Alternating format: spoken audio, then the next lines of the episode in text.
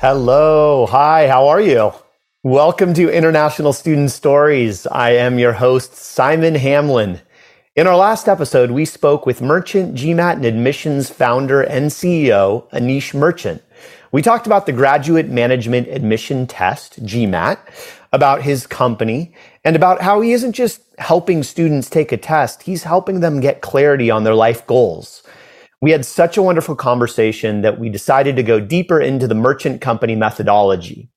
Today, we're joined by Merchant GMAT Director, Dr. Dimitrios Vonofakos. Dimitrios and I talk about the psychology behind the GMAT. The insights Dimitrios shares apply not just to the GMAT, but to any test we may have to take. And the truth is, we all face tests in our lives. Before we start, please help us share these inspiring stories with your friends and family. Take a minute to subscribe to and follow the International Student Stories podcast. You can also rate us, share the podcast with others, and write a review. Go ahead and pause this episode right now so you can take action. Thank you for helping us. Now let's jump in with Dr. Dimitrios Vonofakos on International Student Stories. Dimitrios, welcome to the show. Hey, Simon, good to be here. All right, to start out with, something simple. Of, of all the pictures you currently have showing in your home, what's your favorite? Quite an interesting question, actually. The first one that comes to mind is a childhood photograph, actually, that I have. I must have been around six. I'm with my grandmother. I'm with my grandmother, but the really kind of interesting thing about it is like we're looking at each other. And, you know, there is a look that only a grandchild can give to a grandmother.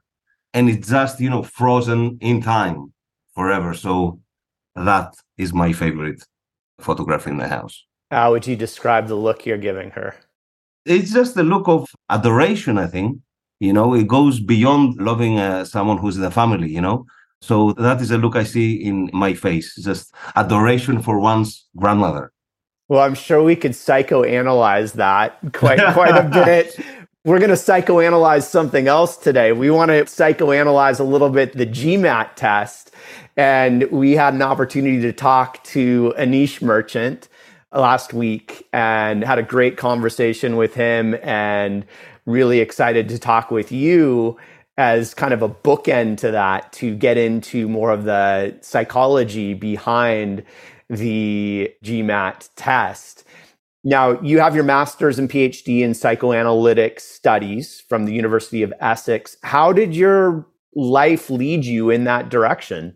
that's a very good question uh, first of all i have to say that you know the first time i talked to anish when he interviewed me for a post in the company and he was literally interviewing me from madrid at the moment and i was in buenos aires and i remember that the interview lasted about 10 minutes and then we spent another 50 minutes talking about psychology and standardized testing. So you know it's a passion we share quite a bit.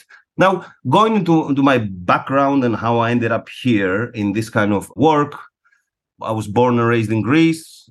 I left the country when i was around two years old. My background there before i left was finishing a, a degree in psychology but there was something nagging me after doing psychology because it wasn't really what i was looking for and what was nagging me was basically when i was around 16 i had picked up this book real story and it was like three case studies from freud and I just read the whole thing. I promise you, I think I understood about 10 words in total from the whole thing.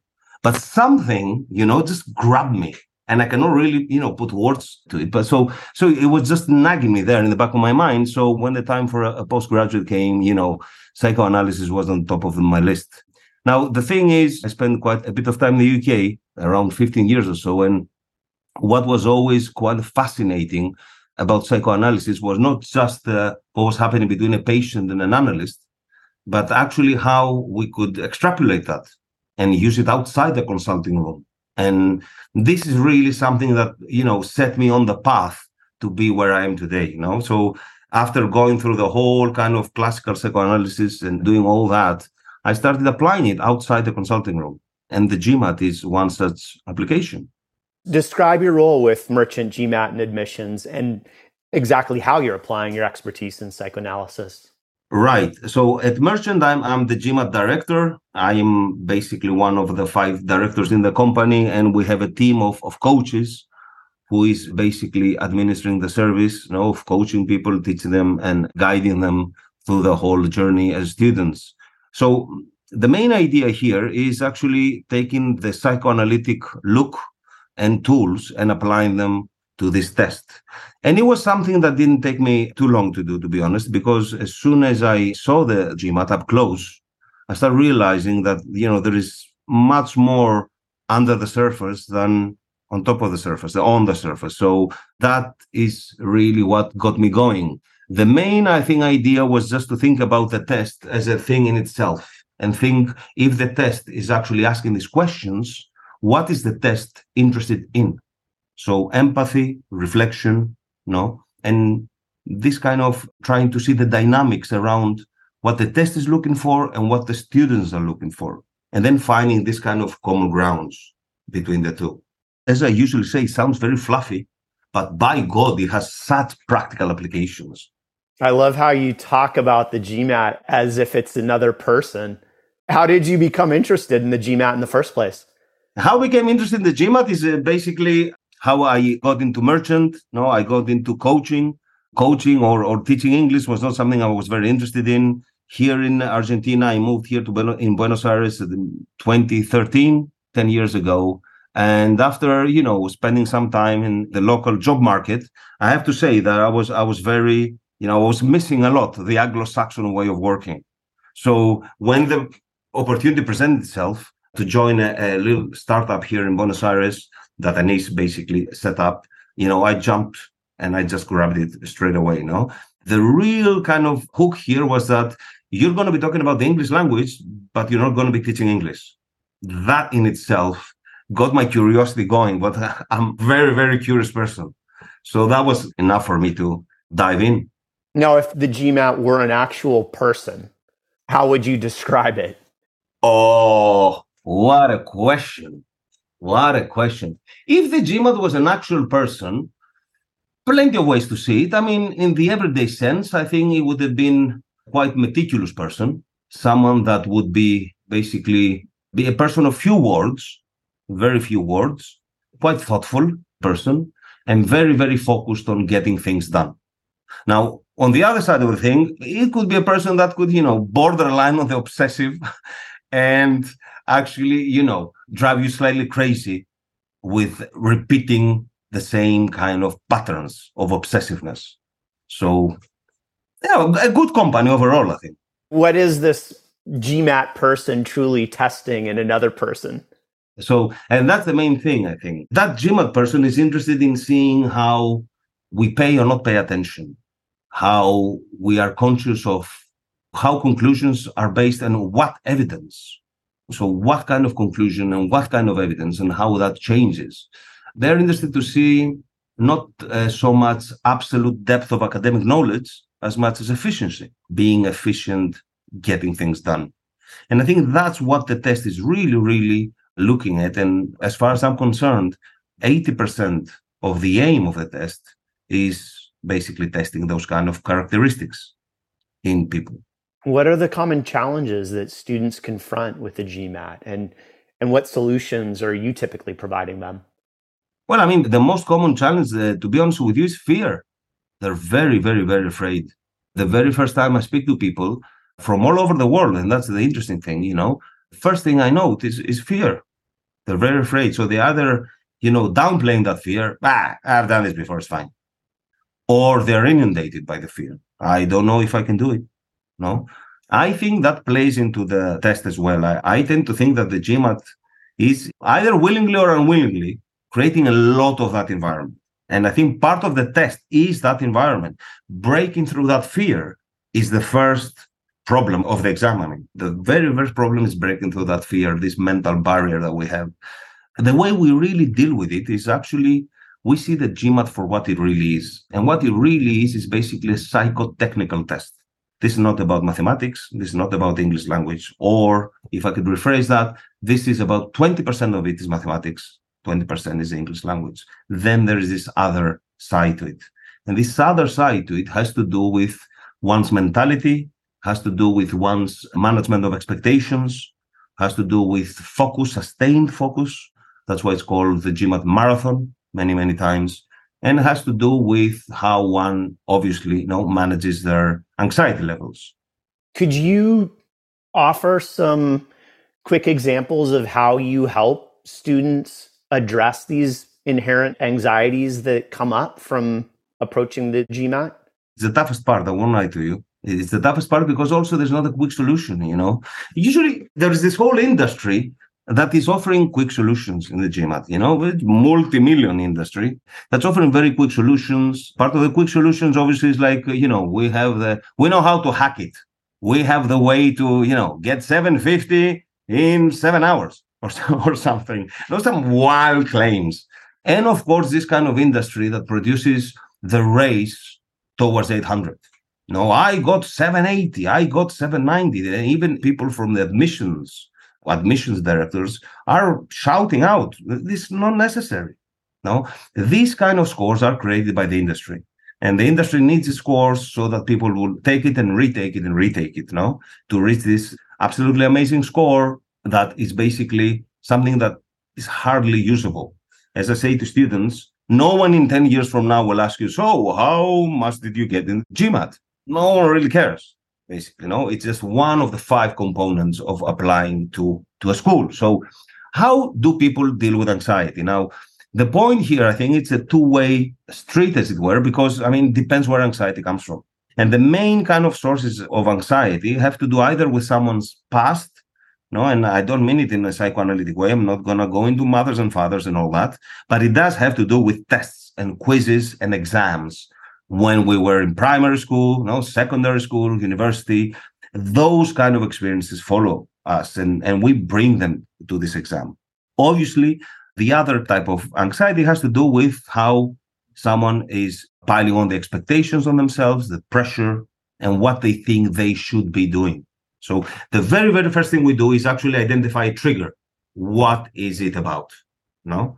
If it's about past experiences, we work with students with talking to them, actually using mock exams to demonstrate that things have changed and try slowly, slowly to shift their mentality. If it has to do again with expectations, if it has to do with extreme kind of pressure that one's applied to themselves, you know, these people come from very high pressure environments what we do, we, we do basically coaching. Again, we're using talking and we use chats and we actually go into all these kind of constructs that people put together in their minds and try to deconstruct them at least as long as it takes them to prepare for the test. So a lot of listening, a lot of talking, a lot of paying attention to the minute detail that usually is a deciding factor in these kind of things. I wonder what we could learn from people's pictures of themselves looking at their grandmothers. Maybe that, could that be an entry point to see where their anxieties come from or what calms them looking at their grandmother? Indeed. Yeah, I had a great conversation with one of my dear friends the other day who is a coach for public speaking, but he also almost like a life coach. And mm-hmm. he talked about how he can give people all the techniques in the world to deal with public speaking and the fears around it. You know, stand up straight, project, all these, we'll call them hacks. But he said, you know, Simon, I, I can't work that way. I need to learn about people's insides, what motivates them, what what is driving them, those inner things. And it's kind of an inside out process. So to your point of getting into people's past, getting into their psyche and understanding and listening and digging deeper. It sounds like you approach it in a very similar way. It's a very inside out process rather than maybe the traditional outside in process with just a bunch of hacks to get through. That's so, so right. And I think that's why it's so rare you know, it's something we don't see in the industry at all. And as we were talking before we started, you know, this kind of idea of psychology of the GMAT is something that people pay lip service to because who can bother with these things anyway, you know? But actually, you know what? I call it almost like it's the like the archaeology of the mind in many respects, you know. And and this is very, very psychoanalytic, you know. It's not random that Freud had a desk full of statues from ancient Egypt No, the man was was obsessed with archaeology, and because it is about archaeological research in many respects. So, in that sense, what we do is that you know we have a general framework that we know that the coaches are aware of, but actually, what we work with is what emerges in the moment. To give you an example, there was a student uh, about a month ago. That's one of the most recent things. About a month ago, there was someone that had been preparing for almost two years on their own with different techniques he came to us and you know went through some of our methods and strategies and all that you know these things people can learn very fast let's be honest these are you know highly educated professionals you know they have a very very long trajectory and they are quite ambitious so they come from many years of winning let's be honest either it's university as it work so they pick up the strategies in no time now applying this stuff now that's where the difficulty comes in. And that's where anxiety comes in. And anxiety just blocks you. I mean, we all know it. No, we are under pressure. We cannot think clearly. Obviously, it's this idea of thinking under fire. So Rafa comes in and he does his thing and he goes through mock exams and he starts, you know, scoring very well in mock exams. You know, he hadn't scored more than 530, I think, 540. He's getting 650s and 680s and 700s, he's ecstatic. He's very, very happy. And he goes to take the exam once again. He goes, he sits down, and he gets a 510. 510. Two days before that 510, he was at 690 from an official GMAT exam. So the man is devastated. Devastated. He's thinking, look, I've tried two years. That's it. It's done. The problem with Rafa was he was correcting himself as he was solving. As I usually say to students, you pay good money for the GMAT to correct you you know, you solve. So he was doing everyone's job.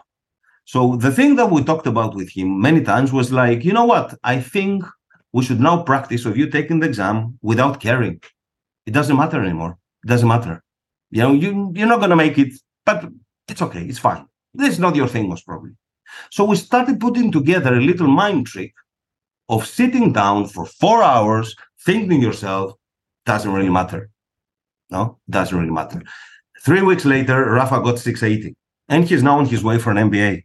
He could hardly believe it. So I think, but this tells us a lot. You see, Simon Rafa didn't learn anything in three weeks. So cognitively speaking, he had no new knowledge. And that new thing that he had that was not knowledge got him from 530 to 680. I think that says it all in terms of the GMAT psych in my conversation with Anish, we talked a lot about how the GMAT is a metaphor for life. And that really rings true with that anecdote you just shared. How are the, the psychological challenges that arise for students taking the GMAT also a metaphor for challenges we all face in our lives? That's a very good point that you are making. And I know Anish, he actually really, really passionately believes in that. And I see where he's coming from as well. Because people used to say it's about skills in business. I think it's much more than that. Well, the main thing here basically is to, I think one of the lessons we get from the GMAT, the life lessons, is know the beast you are fighting before you fight it. It's hugely important. And again, Simon, let's keep in mind the international student that comes in, for example, here in our case, Latin American student, you know, I'm Greek, we're not native speakers. So we come with assumptions. We come with assumptions. We sit down, we see the verbal part of the GMAT, and it says reading comprehension. And I'm thinking, hang on, I've done that. You know, I've took the first certificate, proficiency, the TOEFL, whatever. No, it's reading comprehension, overall reading comprehension, or sentence correction. Man, I know this stuff is grammar. So these kind of assumptions, I think, is what really sinks people many times to the bottom of the score let's say, because they go in with this understanding that they know about it. So the very, very first thing we have to do is redefine things. The GMAT is huge in that. It, it redefines everything, if you think about it. It redefines not only what's reading comprehension, which is not about, I mean, the GMAT, I mean, it's not about reading, it's about structure of the text. And it, what is sentence correction? It's not really about grammar. It's about logic and syntax, if you ask me. And it also redefines, for example, logic itself. You know, GMAT logic versus academic philosophical logic. So the very, very first thing is that, you know, know the beast that you are fighting. After that, of course, I think one of the other things is that use that knowledge practically. Now use that knowledge, put it into practice. And this is what we really, really pay attention to in merchant. When I talk about all these things, you know, I tend to start losing people about 10, 15 minutes time. And I tell them afterwards, trust me, you will see this every single week. So we take this kind of insight and we create error logs, for example. Uh, we create little exercises for reflection. We actually uh, teach people thinking about, you know, what's behind or under the hood in the GMAT rather than what the answer is the A, B, C, or D. I think many, many, many times a good GMAT score is based on the problems you don't know rather than the ones you know. Now, what do you do? And if you think about it, there's a million ways to react when you just don't know when something. No, we're, we're sitting here, bang, something comes up, but I don't have a clue. So what do I do? Well, I could just make it up, or I could just freeze, or I could just run away. Just, just, I'm gonna run. I can just sit here and just sweat, and goes on and on and on. This kind of discipline is what distinguishes high scorers from low scorers. And I can't help but keep thinking about how this just applies to every aspect of our lives. I mean, think it about does, how it? many, yeah, how many times we're in a situation where we have no idea how to deal with a certain thing. We've never been confronted with it before, but we've got to come up with some solution. So we just have to narrow down, eliminate the things that we know aren't going to work, and then give it our best guess and give it the best shot. Exactly, but very, very, very true. And and you know that's that's where guessing comes in or skipping comes in. No, this idea that people go into the GMAT with again, assuming it's just another exam. They go in and they're saying, ah, "I just have to solve everything," which is basically nonsense. But how difficult it is to come to terms with that as well. To come to terms that I do not know this. My best chance is approximation. And that's it, and that has to do. Now, take business graduates from a business environment that we know the competitiveness in all this. No, I don't know just doesn't exist. What do you mean you don't know? So, and now the GMAT comes in and puts that challenge in front of them. You must accept that you don't know and move on. I think it's one of the top three most difficult things that students have to get used to. Not knowing and saying, well, I don't know this. Now, guess, move on. What would you like to leave students with if they could take one or two messages from this conversation we've had? What would you like them to walk away with? The very, very first thing is that the GMAT is doable. The GMAT is not magic. The GMAT is not magic, but it's definitely, definitely different and it's definitely tricky. So a tricky test needs tricks. It's about learning the acrobatics of this test and performing them. That's what it's about. Now, the second thing is this sounds very easy, but it is not. It is not because it has to do with our mental state most of the times. You know, the GMAT is playing with something, and I always go back to this. You know, there's a lot of science into this, by the way. You know, in neuroscience, we call it cognitive load. Cognitive load is when Dimitris goes on about his childhood and the grandma for two hours and then goes to Simon, So what do you think? And Simon goes, Well, I'm just totally lost. That is basically what the GMAT is doing. Cognitive load happens, or overload happens when time is short and information is complex. And this is basically what this test is about, no? So really, we are dealing with something that is constantly overloading us. No? It's something that constantly confuses us. So I think one of the very, very important things to keep in mind is that do not beat yourselves up. Confusion, feeling lost, that's part of the game and it's artificial. It's not you. Everyone goes through this. The whole challenge is just breaking through that and keeping to your plan. Well, Dimitrios, our time sadly is short here, but I definitely don't feel overloaded. I, I could keep talking to you for for so much longer. This is always so fascinating to me getting into the human psyche. And I love the beautiful metaphors that you've brought to this conversation and getting into the human psyche that way and sharing your experiences and your knowledge. It's been such a treat talking with you today. Thank you for being here. It's been a real pleasure, Simon. And honestly, it's a great opportunity to share all this with people not only that are interested in the test in the technical side in the exam but also people preparing for the exam and hopefully you can go some way in, in giving them a little hand of help for sure. And I think, like we talked about earlier, this applies to all parts of our life. So I have no intention of taking the GMAT. Never did have that intention, but you know what? This conversation has taught me so much. And I think our, our listeners, even the ones that aren't planning to take the GMAT, will get so much out of this conversation. So thank you. Thank you once again, Sam. Dimitrios, if anybody wants to get in touch with you, get in touch with Merchant GMAT, what are the best ways for them to contact you? So, I mean, there are two routes really to get in touch with us. First is our website, www.merchantgmat.com, um, where there's plenty of information on services that we offer, no admissions and GMAT, etc., as well as a form to get further information and to get in touch with us. And the other is our LinkedIn page, Merchant GMAT, Admissions and GMAT, where, of course, you could send us a message and get directly in touch with us. Thank you again for listening to International Student Stories. And thank you to our team for putting together this episode. Stories are meant to be shared, so please pass the story on to a friend or family member who needs to hear a good story. A few other quick notes. I invite you to check out the show notes if you want more details on some of the topics discussed in this episode. For all the latest podcast news, stop by our website, studyintheusaglobal.com forward slash podcast. That's S T U D Y in the USA global.com forward slash podcast. Subscribe to the International Student Stories podcast to be alerted on new episodes. And contact us if you know of a current or former international student whose story needs to be shared with the world. Goodbye for now, be well, and much love to each and every one of you.